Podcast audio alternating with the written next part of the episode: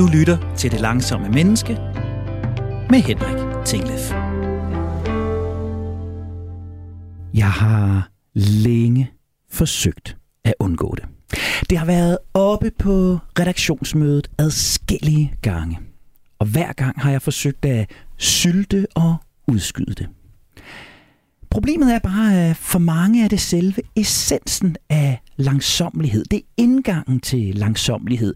Det er symbolet på langsomlighed. Jeg taler om meditation, mindfulness. Kært barn har mange navne. Og prøv lige at mærke efter en gang. Får du de samme associationer som mig lige nu? Ser du også flagrende hvide gevanter, Buddha-figurer og skaldede mænd med store perlekæder for dig? Hører du chandren på sanskrit, og får du kvalme af citrongræsdufter og røgelsespinde? Ja, okay. Overdrivelse fremmer forståelsen, men jeg har det svært med alt det, der ofte følger med, når man taler meditation. Det er som om det hurtigt bliver altomfattende, som om det bliver en livsstil, en religion, en vækkelse. Cykelturen bliver til Tour de France, oprydningen bliver til Extreme Home Makeover, skulderoden til vegansk livsførelse, og den lille meditationsøvelse ender i buddhistisk livsstil. Og så er det altså, at jeg står af. Men med al min forstand, så forstår jeg godt, hvad det er, meditation og mindfulness kan. Jeg kan også godt læse de lange videnskabelige hjemmesider om de positive følger af at praktisere. Og indrømmet, jeg har også selv både skrevet om det og undervist i det. Sådan teoretisk i hvert fald. Men i praksis er det noget andet. Når jeg står nede i køen i Netto torsdag eftermiddag med fire ubesvarede opkald på telefonen, 122 e-mails i indbakken, en aftensmad, jeg ikke kan overskue og lave, en datter, der skal til dans og en søn, der skal have hjælp til lektierne, og så lidt manus til det langsomme menneske, der driller i baghovedet, så er bare tanken om at skulle gå ind i mig selv og bare være. Nok til at vække min indre komodovaran. Jeg kunne lynhurtigt have sat tænderne i nakken på en sagsløs mindfulness-instruktør. Men jeg kan ikke lave det langsomme menneske uden at tale meditation. Jeg kan ikke udskyde det længere. Jeg ved godt, at jeg skal have det ind i mit liv. Jeg ved godt, jeg skal have det ind i programmet. Så i dag skal det være nu gør jeg det lidt bedre. Vi prøver også at gøre det lidt langsommere.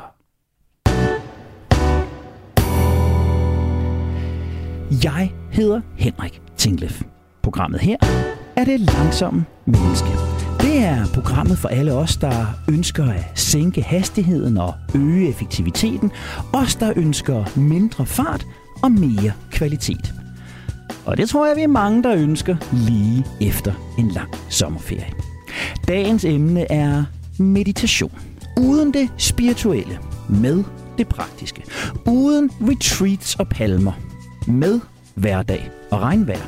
Uden alt det fluffy, men med effekt for det langsomme menneske. Sammen med dagens gæst, der forsøger jeg at kaste lys over, hvad giver meditation til det langsomme liv? Hvor lidt kan man egentlig nøjes med?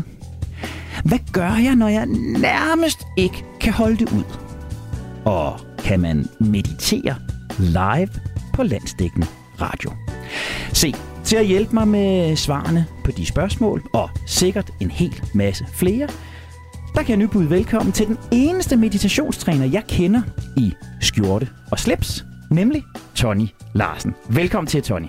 Tak skal du have, Henrik. Tony, du er HD i organisation og ledelse. Du er psykoterapeut. Og så har du arbejdet med mindfulness og træning af mindfulness i virksomheder over hele verden i en lang række år. Og du er blandt andet medforfatter til en bog, som mange sikkert kender. Den, der hedder The Mind of the Leader. Det er rigtigt, ja. Og her, Tony, der vil jeg jo normalt kaste mig direkte i meditationsspørgsmål. Men øh, vi har en anden ting, vi er nødt til at adressere først. Fordi øh, som det her program bliver sendt søndag, så er det præcis en uge siden, at der var derby i parken i København. Ja. Og det er jo ikke nogen hemmelighed for øh, lytterne, at jeg har et øh, tæt forhold til klubben ude på Østerbro med den hvide trøje og løven på brystet. Og øh, Tony, hvordan er det nu, det er med dig? Ja, altså farven på, øh, på den her trøje, den er lidt anderledes, fordi øh, min trøje, den er gul. Men jeg tror, min passion er lige så stor som din, for det der er på Vestegnen. Så jeg bliver, jeg bliver nok nødt til at bøje mig i stødet og så sige tillykke med sejren. Og se, det er jo det, der er problemet. Fordi da jeg gik fra parken i søndags med en 4-1-sejr over de gule fra Vestegnen, der burde jeg have været glad. Jeg ville normalt have været lykkelig.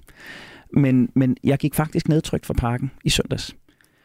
Og jeg tænker, at øh, i jeres lejr har man også været noget frustreret siden den kamp. Ikke over spillet på banen, men over også på lægterne. Ja, altså det, det er jo meget tydeligt, hvis du kigger på de sociale medier, at uh, der er rigtig mange Brøndby-fans også, der, der er rigtig kede af det, der sker. Øhm, så altså, jeg sad med den samme følelse, og i virkeligheden for mig, så startede den allerede inden kampen startede, der en lille øh, flok nede i venstre hjørne, med nogle andre trøjer på faktisk, ja. øh, begynder at rive sæder af. Så, så bliver jeg virkelig ked af det. Ja. Fordi jeg synes ikke, de skal have lov til at tage den glæde, som du og jeg har for øh, vores klubber. Og jeg kan jo sige det samme. Jeg stod jo nede i den anden ende øh, end dig, og kunne kigge over på de få repræsentanter for vores fangrundlag, som øh, hængte nogle banner op, hvor man gjorde grin med en meget, meget, meget tragisk øh, seksuel overgrebssag, der har hersket på Vestegnen, som intet har med Brøndby Fodboldklub at gøre, men, men nogen af de perifært tilknyttede fans, øh, og med et budskab øh, til politiet, de mennesker, som i parentes bemærket stod og fik nogle af de stole i hovedet, der blev kastet med for at passe på os, der var med vores børn i parken. Øhm, så Tony, ikke for at vi skal stå her og slå på vores medfans, men, men hvis vi fra et program som det langsomme menneske skal, skal give et råd, fordi vi to er lige passionerede. Øh, vi to har haft mange gode snakke og samtaler øh, gennem tiden. Vi ja. hygger os sammen. Vi kan drille hinanden op til et derby. Vi kan drille hinanden efter. Jeg havde et tungt forår sidste år, da det var dig, der kunne løfte pokalen. Du var sød at skrive til mig, da vi gjorde det i år. Men hvad skal budskabet være til vores medfans derude, Tony, fra, fra det her perspektiv, som vi jo taler om her med langsommelighed, overblik, medmenneskelighed? Hvad gør vi for at stoppe det her? Øh, øhm, fra mit synspunkt, så bliver vi nødt til at tage et fælles ansvar for det, fordi det er jo, som du også siger, en meget lille del af dem, der er på stadion, der laver ballade. Altså, og det ville være så ærgerligt. Det er det største, vi har i dansk fodbold det er, når Brøndby og FCK spiller mod hinanden. Så, så hvis der ikke er tilskuere på lægterne fra begge hold, så bliver det bare ikke den samme øh, stemning. Så, så jeg synes, vi bliver nødt til at tage et fælles ansvar og sige, der er ikke nogen, der skal have lov til at tage den her glæde fra dig og mig og alle de andre rigtige Brøndby og FCK-fans. Så, så den skal vi tage tilbage. Ja. Og jeg tror på, at hvis vi tager os tiden til at trække vejret dybt lidt oftere, hvis vi tager os tiden til at kigge dem, vi nogle gange kalder fjenden i øjnene, øjnene, så finder vi ud af, at i virkeligheden har du og jeg jo meget mere til fælles, end, end vi har af forskelligheder. Vi har nogle faglige interesser til fælles, vi har nogle professionelle interesser til fælles, og vi har en kærlighed til fodboldspillet til fælles, og vi har en kærlighed til vores klub til fælles. Ja. Og det er langt større end farven på blusen. Altså det er den passion, vi har til fælles, og vi kan, vi kan tale, du og jeg, vi kan tale om det med glød i øjnene øh, og, og for en eller anden underliggende kærlighed for spillet og for klubben. Øhm, så, så, så det skal vi holde fast i. Vi skal holde fast i den fælles passion for det gode. Og, og jeg, grunden til, at jeg bliver ked af det, er, at jeg synes, at fodbold kan så meget for så mange unge mennesker, mennesker, der har det svært, øh, både i København og på Vestegnen. Øh, og de skal også have lov til at komme på stadion, og deres forældre skal ture sende dem på stadion. Præcis. Så der skal gøres noget nu. Og lad det være en opfordring, ikke bare til øh, Brøndby og FCK-fans, men også til AGF og Randers-fans, til OB og Viborg-fans, og hvor der ellers udspilles de her Præcis. Alle de steder, der udspilles øh, øh, de her scener. Kig det andet menneske i øjnene. Tag dig tiden til at se alle lighederne. Vi har meget mere til fælles end det, der skiller os. Og så skal vi ikke, Tony, selvom vi kunne snakke meget mere fodbold i det her program, så skal vi tilbage til det, det hele øh, handler om. Og, og som jeg sagde i min indledning, så har jeg en udfordring med meditation med mindfulness. Mm. Jeg har en rationel forståelse af, hvad det er, det kan for mig, men jeg har et problem med alt det, der følger med. Det gør det svært for mig. Og jeg kunne godt tænke mig, at vi øh, her i første halvleg prøvede sådan at, at, at blive lidt klogere på, på fakta. Så hvis du med de ikke fluffy ord, Tony, men med de lavpraktiske. For mig, der har et almindeligt arbejdsliv, for lytteren, der møder ind på kontoret hver dag, for lytteren, der skal jonglere et familieliv. Hvad er det, meditation, mindfulness, de her former for træning, hvad er det, de kan give i vores liv? Ja, altså grundlæggende, så er det, en, så er det jo en træning af vores, øh, af vores hjerne. Og det er det i den, i den verden, vi er i, øhm, hvor vi bliver bombarderet med øh, nyheder, med øh, input fra sociale medier, øh, fra, ja, fra, fra hele travlhedsverdenen, hamsterhjulet. Så, så det vi kan træne med, med mindfulness, det er at, at være i den verden. Altså i virkeligheden træne os til at, at, at få lukket nogle af de ting ud, og, og, og holde fast i dem. Så, så det du fortæller mig, det er, at jeg bliver bedre til at være i verden? Ja, det er jo store ord, ikke? Jo, det er jo det. Altså, og, øh, men, men, men grundlæggende så er det det på, på mange forskellige niveauer, som vi måske når at komme rundt omkring. Øh, og jeg er helt enig i, i, i din betragtning af, at nogle gange bliver det simpelthen for, ja, så, så bliver det lidt for, for buddhistisk, og, ja. øh, og vi lever altså i en anden kultur her. Øh, jeg kunne nu godt tænke mig de palmer, du ikke ville have, men nu sidder vi her og kigger ud på et dejligt solskins øh, København. Men, og et birketræ. Og et birketræ, det, ja, de kan ja, ja. jo også noget, det har du ret i, der er en masse saft og kraft i det. Øh, men ja, det bliver noget med at kunne være bedre i verden og, og, og træne sig selv i at, at, øh, at vælge, hvad er det for nogle, nogle ting, jeg bliver påvirket af, og måske er vi allerede tilbage til derbyet her. Ikke? Altså være i balance med følelser, og kan det også give, ikke komme i følelsernes vold. Jeg, jeg elsker det danske udtryk, vi skal ikke komme i følelsernes vold. Det siger jo alt om, at noget kommer til, vores prim, den primitive del af vores hjerne kommer til at, at tage over. Ja. Og hvis vi nu prøver, hvis vi prøver at skalere det ned og sige, skolelæreren Kirsten, øh, der øh, skal fra dansk i 5. A til geografi i 7. B, derefter til idræt med 3. A. Altså en helt almindelig hverdag. Hvis skolelæreren Kirsten praktiserede mindfulness meditation eller praktiserede øh, øvelser i det her perspektiv, hvad ville hun kunne opleve i sådan en, en hverdag som hendes? Hvor vil hun se effekter? Altså det, det, som mindfulness grundlæggende gør ved os, eller meditation, og vi, vi kommer tilbage til, gætter jeg på i løbet af programmet, hvad, hvad det egentlig vil sige at lave meditation eller lave øvelser. Men det, det kan gøre, det er, at det kan bringe os i en tilstand. En mere afslappet tilstand. I virkeligheden balancerer det vores nervesystem, hvis vi bare fokuserer på vores indånding og vores udånding. Så simpelt er det. Ja. Vi kan rigtig meget med vores indånding og vores udånding, og det er jo det, som buddhisterne oprindeligt sikkert fik øje på. Jeg ved det ikke rigtigt, jeg har, jo ikke, jeg har ikke været der dengang. Men, men bringe sig selv i en tilstand midt i alt det der, der, der påvirker os, når man skal fra første A til første B, og øh, man ved måske, at første B, der er et par drenge, der er, der, der, der er lidt udfordrende. Simpelthen øh, sætte sig selv i den rigtige tilstand til at kunne være i det. Så det, det handler om din egen tilstand. Så når, når noget af det, jeg kæmper allermest med, og, og, og noget af det, som jeg har talt med Trine Kolding om, omkring fokus, og, og noget af det, som jeg har talt med Mie Tastesen om, omkring vejrtrækning, altså det her med, når jeg sætter mig ned foran min computer for at lave en opgave, så bruger jeg en hel masse energi på at holde fokus på den opgave, fordi så popper der lige op, åh oh, gud, jeg har også det der, jeg skulle have gjort noget ved. Og så får jeg en besked på min telefon, jeg lige skal forholde mig til. Og, altså, jeg har rigtig svært ved at fordybe mig, fordi jeg bliver konstant trukket i en anden retning. Ja.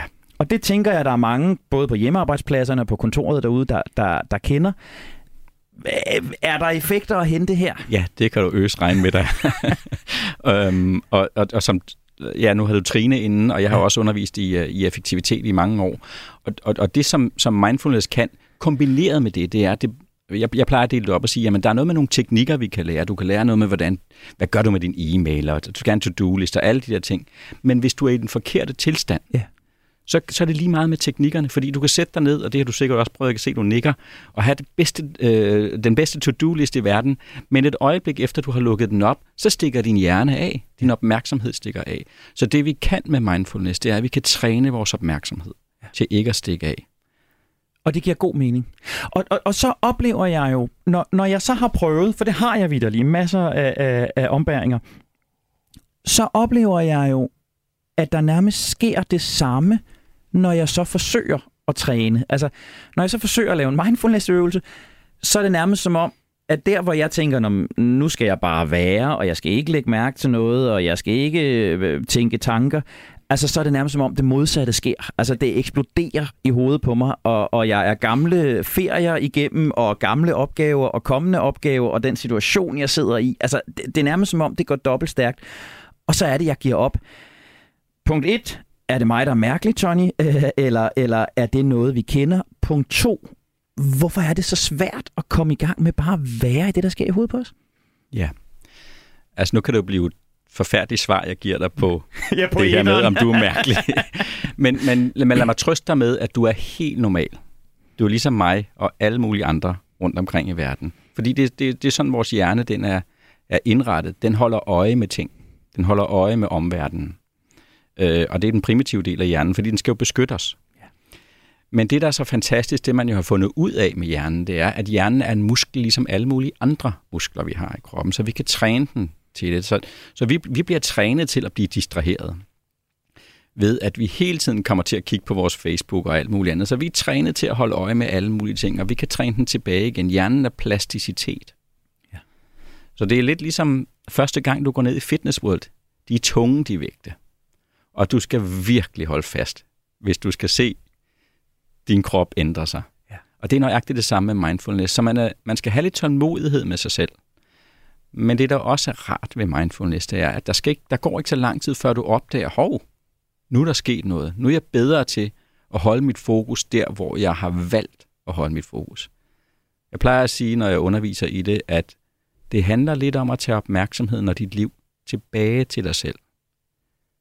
Lad være med at outsource dit liv til Zuckerberg eller Ekstrabladet ja. eller andre, fordi de har kun én interesse, det er, at du bruger så meget tid som overhovedet muligt derude. Så når du træner mindfulness, så kan du ligesom træne dig i at komme væk fra den der distraktionsmulighed og sige, nej, jeg går lige tilbage til min opgave, min, min to-do-liste, eller jeg flytter lige min opmærksomhed ind på et b når skolelæreren går derhen. Ja. Og så vil, så, vil, så vil et b jo opleve en anden skolelærer, der kommer ind og er i det.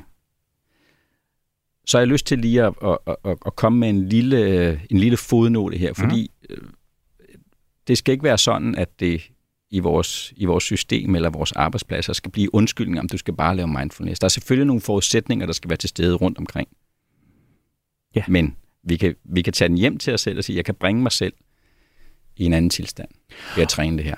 Og det er jo, det er jo i virkeligheden mange af de her selvhjælpsstrategier eller selvomsorgsstrategier, eller hvad vi nu skal kalde dem. Det, det er jo et rigtig vigtigt add-on generelt at have at sige, jamen det fratager ikke ansvaret fra en ledelse på en arbejdsplads, det fratager ikke ansvaret for et fællesskab på en arbejdsplads. Øh, vi kan ikke sidde i storrumskontorer med øh, telefoner, der bimler og bamler, og skærme, der snorer, og en temperatur på 35 grader, men hvis bare vi laver vores mindfulness-øvelser, så kan vi være i det. Eller vores vejrtrækningsøvelser, eller vores fokusøvelser. Der er nogle grundlæggende parametre, som skal være på plads. Ja. ja.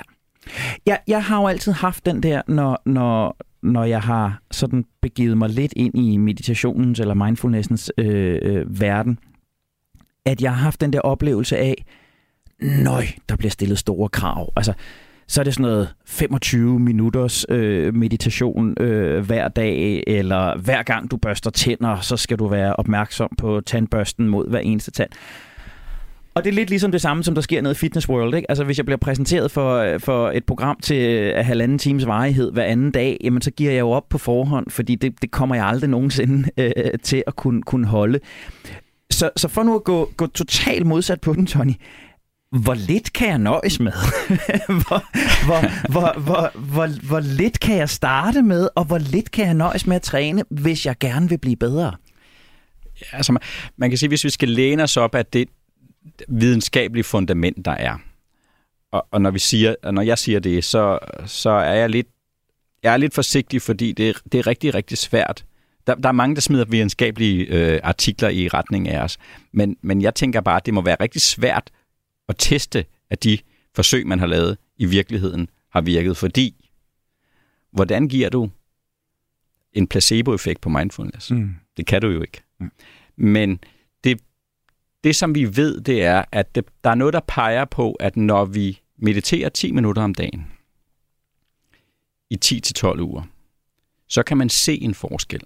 Okay. Og, og, og det, som de forskere siger, det er, at de kan se en forskel i tætheden i vores moderne menneskehjerne, den der sidder lige bag ved pandelapperne. Det bliver simpelthen tættere, så det er musklen, der bliver tættere.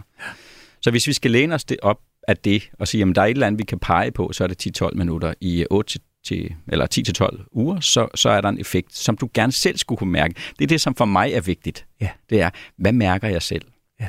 Men det, jeg også siger til, øh, til dem, jeg har igennem mine hænder, det er, jamen er der dage, hvor du ikke får mediteret 10 minutter, så prøv at gøre det 1-2 minutter. Altså hold dig i kadencen. Det er i virkeligheden det, der er sværest, når vi prøver at opbygge en vane, det er at holde kadencen. I det øjeblik, vi hopper af cyklen, så er det svært at træde den i gang igen. Ja. Og, og, og, og det, det er jo, den kan jeg jo følge på alle parametre. Det, det vil jeg jo også sige med folk, der forsøger at skrive en tekst eller alt muligt andet. det er bedre at skrive to linjer, end, end slet ikke at skrive. Når jeg har siddet og kæmpet, så får jeg sådan en oplevelse af, at jeg faktisk nogle gange stresser mere. Altså det her, jeg før beskriver med, at alle tankerne kommer i hovedet. Så, så jeg får faktisk oplevelsen af, at jeg kan godt være forholdsvis afslappet, så prøver jeg en meditationøvelse. 3-4 minutter ind i det, føler jeg mig mere stresset, end jeg var, før jeg begyndte. Er det abort mission, øh, jeg så skal gøre det, og sige, hey, lige nu går fordi det er det, jeg kommer til, jamen nu går det jo den gale vej, det her, det, det får jeg jo ikke noget af, så er det bedre, jeg kommer ud og, og, og går en tur.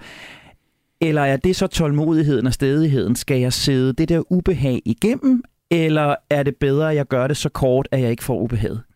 Det er bedst, hvis du, hvis du kan sidde ubehaget igennem. Men, men, men ofte, eller sådan som du forklarer det for mig, så laver du den fejl, man ikke skal gøre i mindfulness. Helt nemlig sikkert. lad nu være med at stille så høje krav til dig selv, Henrik. Slap af. Det er godt nok. Ja.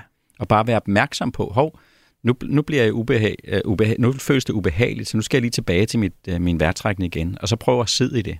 Ja. ja. Så, der, så det er, hvad skal man sige, essensen af mindfulness er også grundlaget for, for mindfulness. Altså det, at, at vi skal lære bare at ture være, er også en præmis, vi er nødt til at tage med os ind i træningen af det. For jeg kan godt mærke, at jeg ligger måske lidt sådan en, en sportstræningstankegang på det, ikke? at det skal blive bedre og bedre, jeg skal kunne mærke det, jeg skal kunne føle det. Det, det, det er i virkeligheden en parameter, der skal kæmpes lidt med. Ja, det er det. Du skal slappe af. Ja. Altså fordi du får den modsatte effekt, hvis du begynder at sætte store krav til dig selv, og jeg ser det jo, når jeg underviser i virksomheder. Altså hvis der sidder en gruppe sammen, så er det jo der går ikke et øjeblik, for at sige, hvor lang tid kunne du egentlig sidde, før den første tanke kom. Og, og det er jo fordi, vi bliver opdraget til den her præstationstankegang. Ja. Men mindfulness er det modsatte, og det er det samme som temaet på det her program. Det er jo langsomt. Ja. Det er det langsomme menneske, og det er kontakten til dig selv igen. Det er ligesom at komme hjem. Ja. Det er det at være menneske igen. Så Henrik, slap af. Slap af. Det er godt nok. Så jeg har lært, at jeg kan øge min tilstedeværelse i, i nuet. Jeg kan øge min evne til at navigere i det, der nogle gange er hos mig, hvad end jeg sidder foran computeren, eller jeg er på vej mellem 3. B og 7. A, eller på vej fra det ene møde til det andet. At jeg simpelthen øger tætheden øh, i, i hjernebarken, at jeg træner hjernebarken øh, som muskel.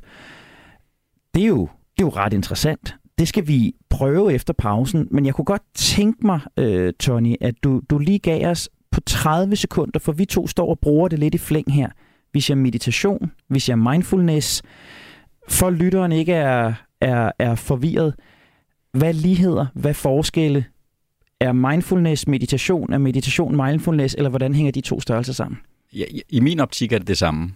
Og hvis jeg, og hvis jeg oversætter til dansk, så handler det i virkeligheden bare om at være til stede. Og det er i virkeligheden det vigtigste budskab at tage med, om vi siger meditation, om vi siger mindfulness, same same. Det, det handler om, det er at være til stede. Lige nu, kære lytter, der kan du vælge at zoome ud og være til stede der, hvor du er. Du kan også vælge at zoome ind og være til stede i nyhederne på Radio 4. Vi vender tilbage lige om lidt, så skal vi tale meget mere meditation og mindfulness. Vi skal også prøve det her i studiet. Men lige nu, der gælder det den virkelige verden. Nu er der nyheder på Radio 4.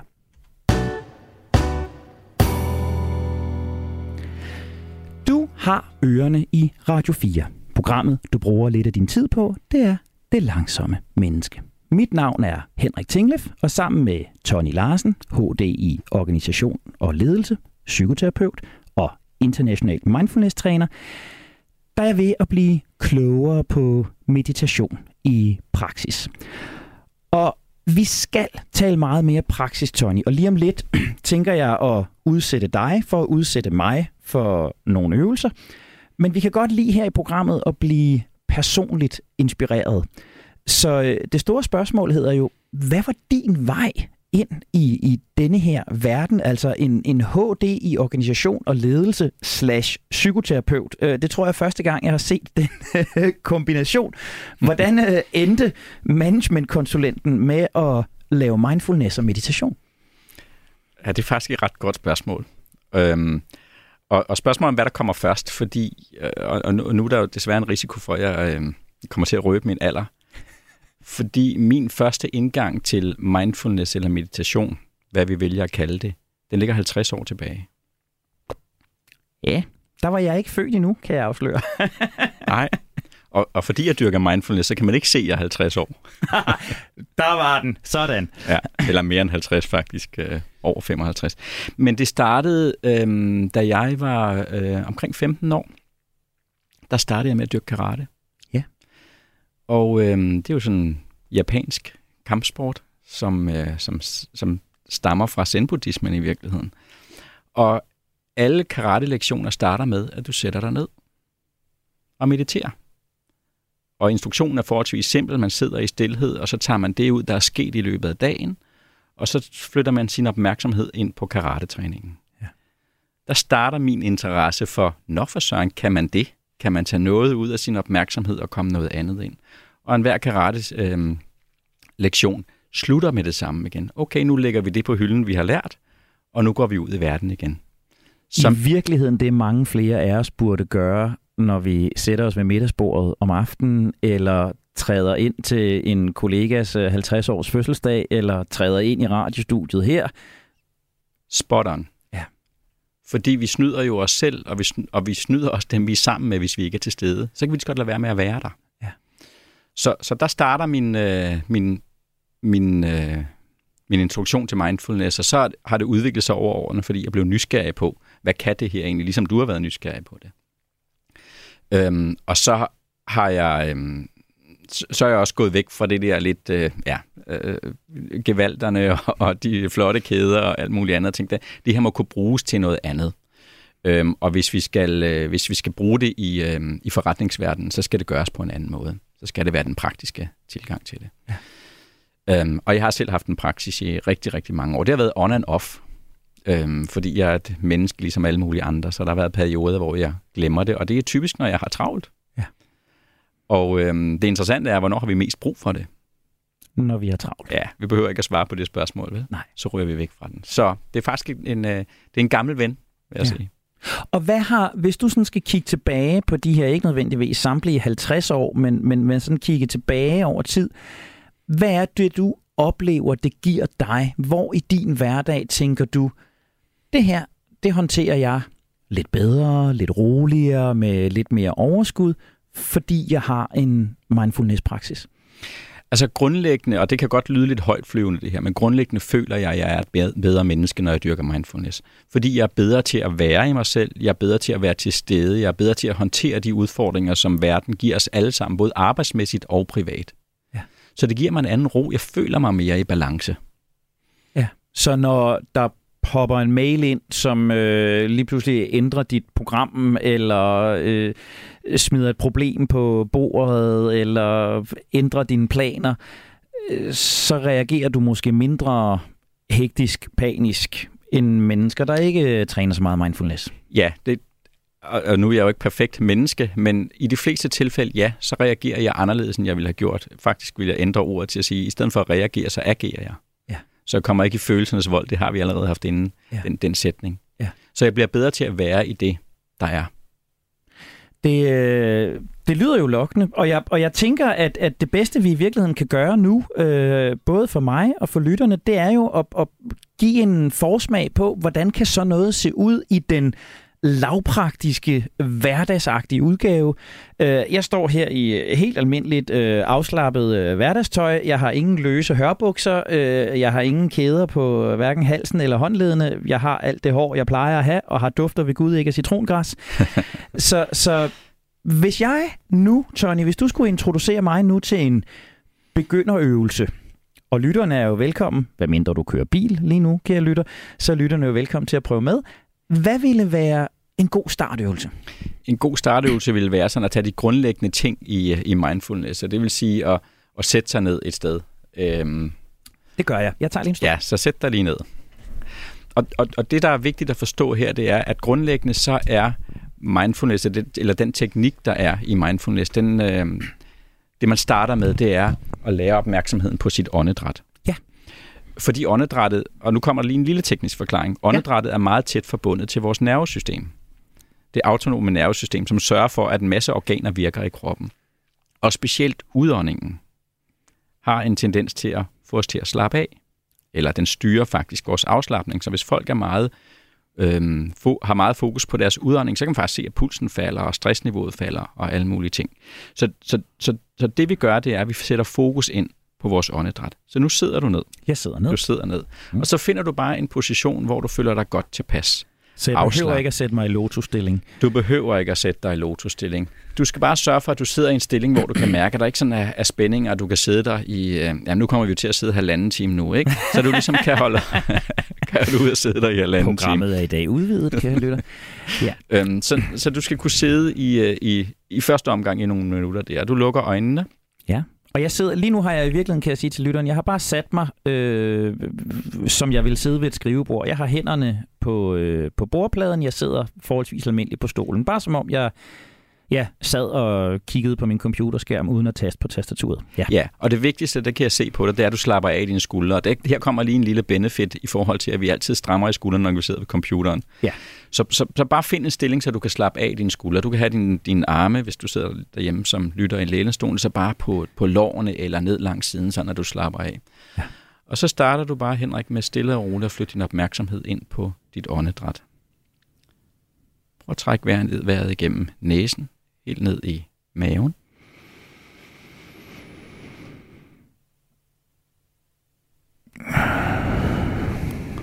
Prøv at holde din vejrtrækning i næsen, så både ind og ud igennem næsen. Okay, det kom ud gennem munden der. Ja, det gjorde det, det kunne jeg høre.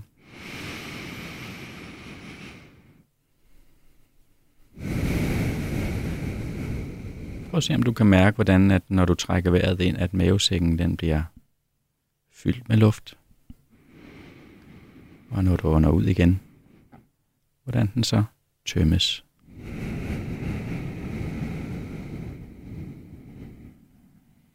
Og du skal ikke prøve at kontrollere dit åndedræt. Det sørger dit nervesystem for, så bare slap af. Det sker helt automatisk. Og det er godt nok.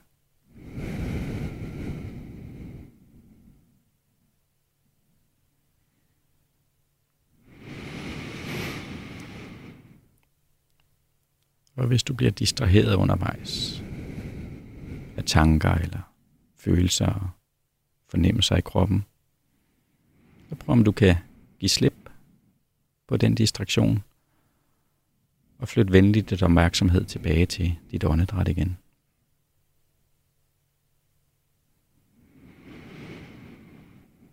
Indånding.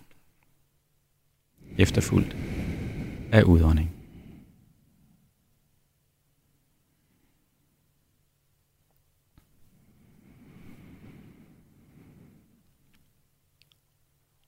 Og hvis du kan, så må du gerne prøve at fokusere en lille smule ekstra på udåndingen.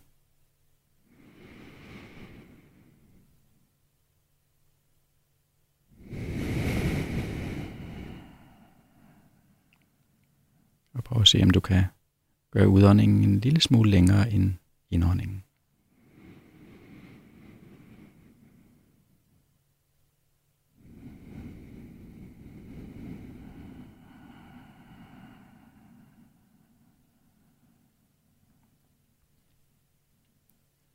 Og prøv at lægge mærke til, hvad der sker i din krop. Når du ånder ind, og når du ånder ud.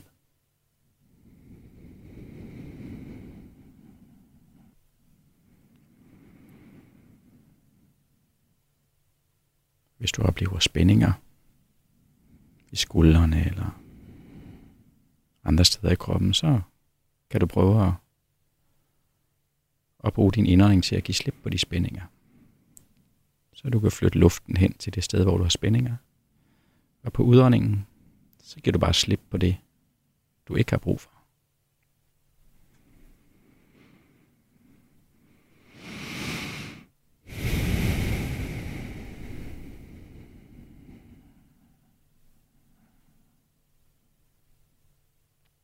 Indånding. Efterfulgt af udånding.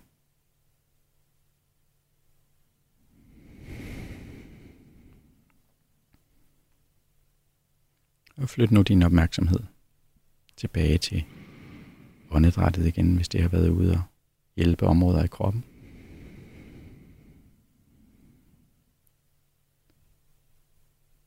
Og prøv at give slip nu på din opmærksomhed på åndedrættet.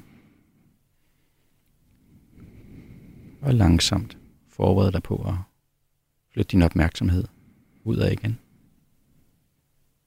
Begynd at bevæge dig en lille smule. Fingrene, kroppen, nakken. Og når du føler dig klar til det, så kan du åbne øjnene og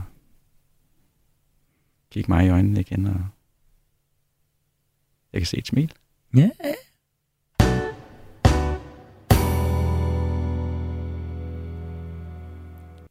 Det var... Øh, det var syret. Hvad oplevede du her?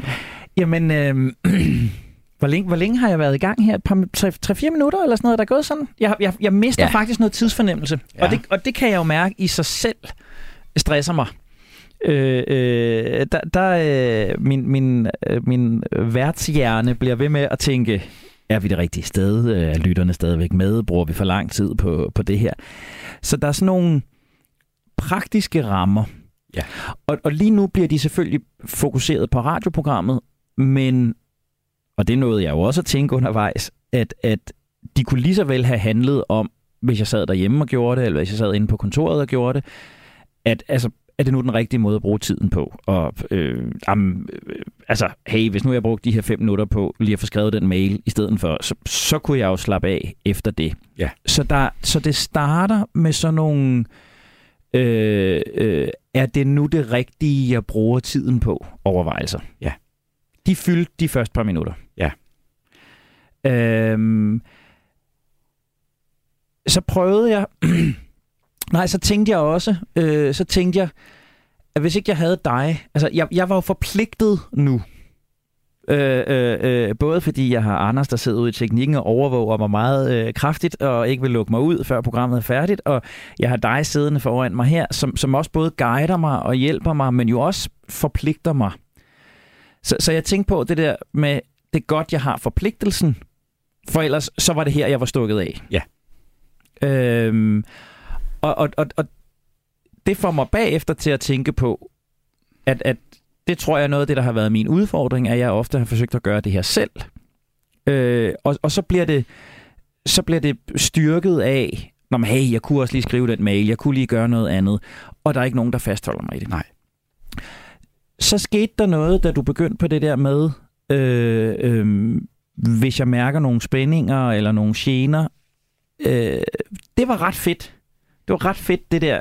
Det, det kunne jeg ligesom forstå. Der, der, blev noget, der blev noget teknik, der blev noget metode. Så sådan, og, og jeg har sådan lidt, jeg er lidt øm i baglåret i dag, sådan jeg ved ikke, jeg har trænet forkert på en eller anden måde eller sådan noget. Men, men det var faktisk ret sjovt at lege med det der. Kunne jeg på indåndingen mærke, hvor spændte det i ballen, hvor spændte det i baglåret, og, og kunne jeg så på en eller anden måde give slip på det på udåndingen. Ja det var ret fedt. Kunne du mærke, at du kunne give slip? Ja, og jeg tog Ja. ja. faktisk mig selv i. Jeg sidder på sådan en stol med, med, med fodstøtte, hvor jeg sådan havde trukket benene op under mig, og, og, og dem slap jeg faktisk, fordi så havde jeg sådan en, Mm. så kunne det der spænding i benene ligesom løbe ud gennem fødderne, du ved, ikke? Så havde jeg Ja. sådan en idé om, at så løb det ud dernede. Øhm, så ja, der mærkede jeg faktisk en, en fysisk afspænding, mens jeg sad her. Så det, det tror jeg, det er min rejse, det her. Wow, på tre Ja. minutter.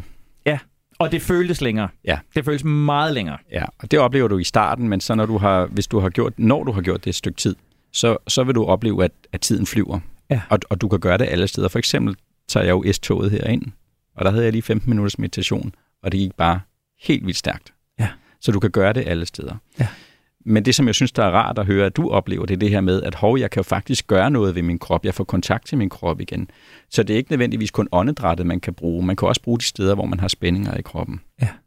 Og Desværre er det sådan, at mange af os, vi tror bare, at kroppen, den bruger vi til at bære hovedet rundt på. Ja. Men det er ikke korrekt. Det er et system, der virker. Så, så, så du får nogle, nogle redskaber her, hvor du kan bruge mindfulness til rigtig mange Ja. spændende ting.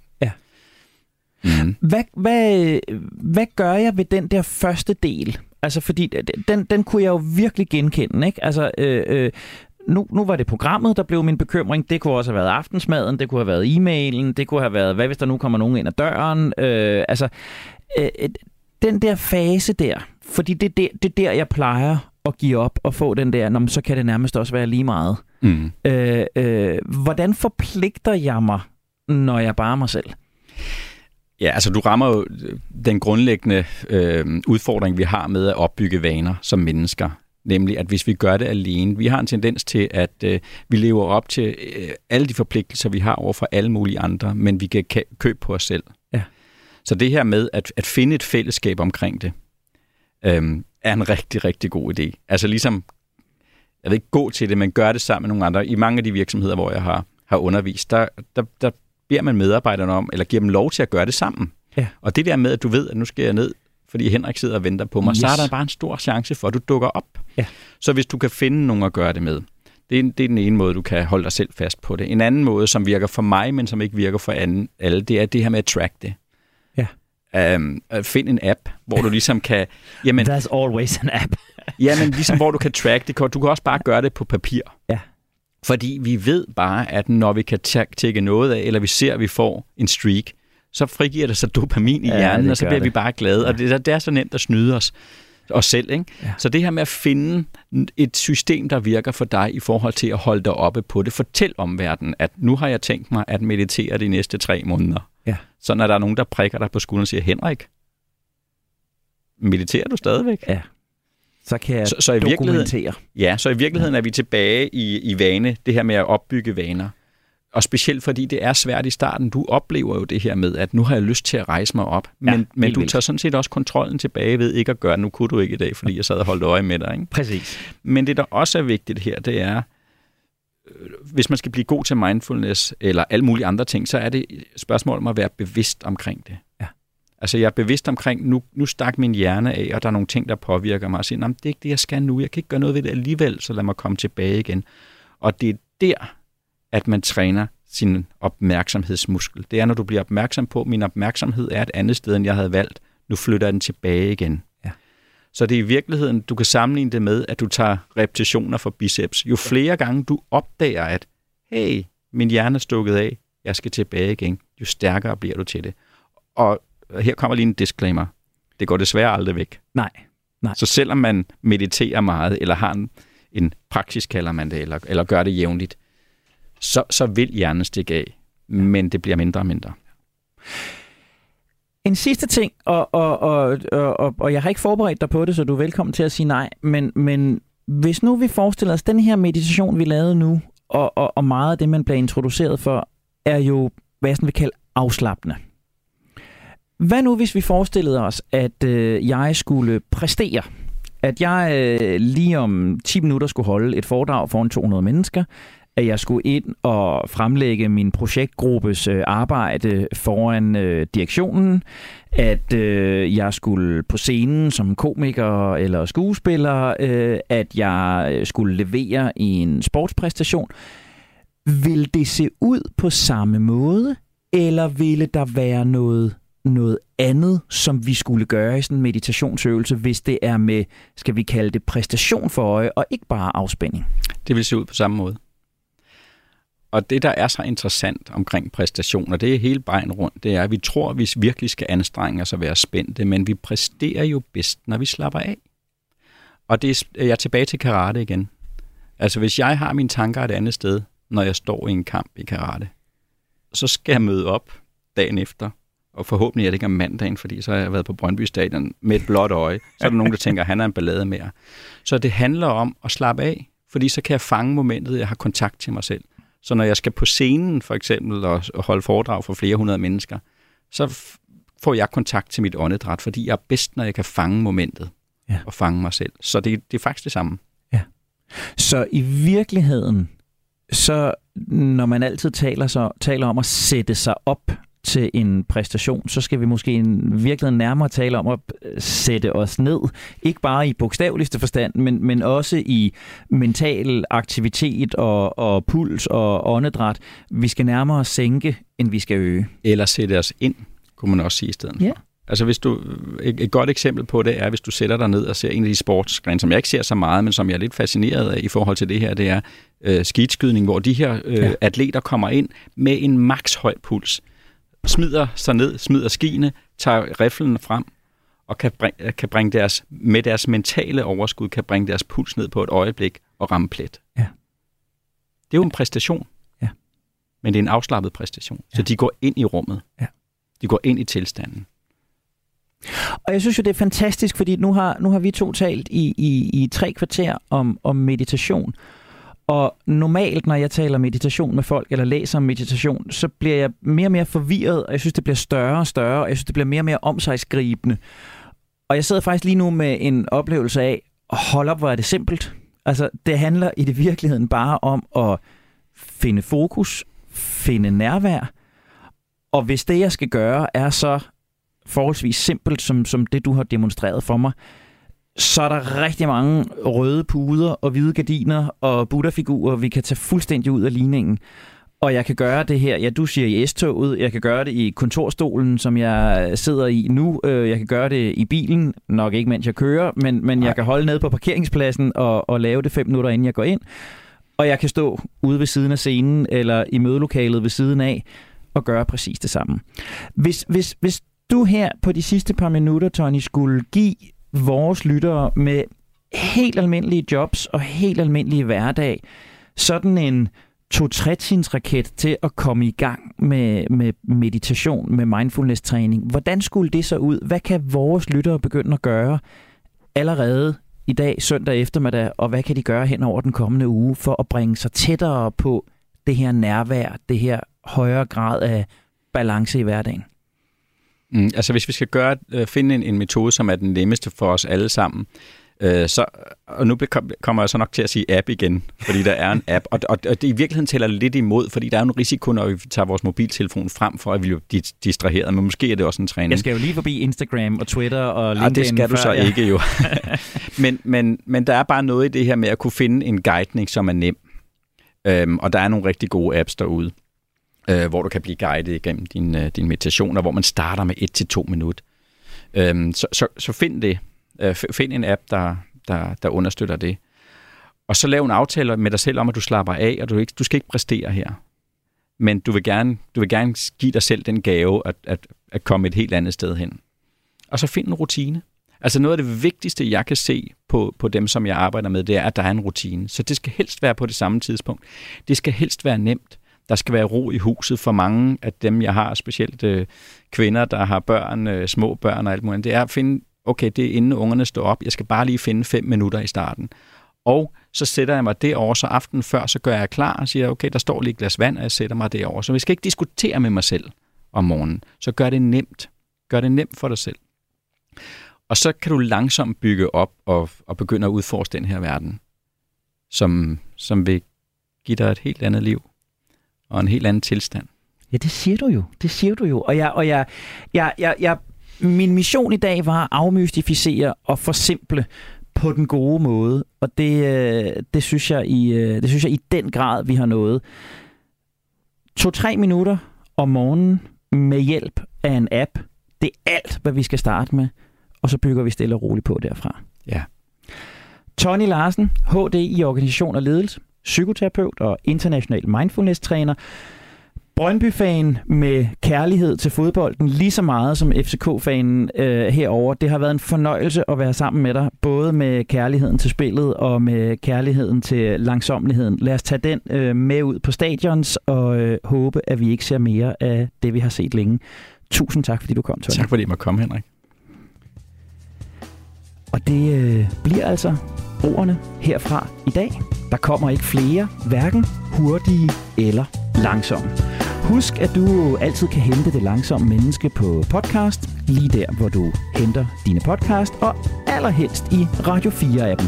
Det er også der, du finder alle Radio 4's andre gode programmer.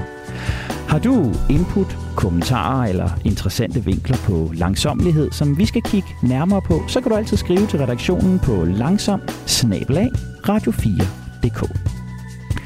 Du skal have tusind tak for, at du har investeret både din tid og din opmærksomhed i os denne søndag. Jeg hedder Henrik Tinglef, og jeg zoomer nu helt ind i mig selv for at blive det langsomme menneske.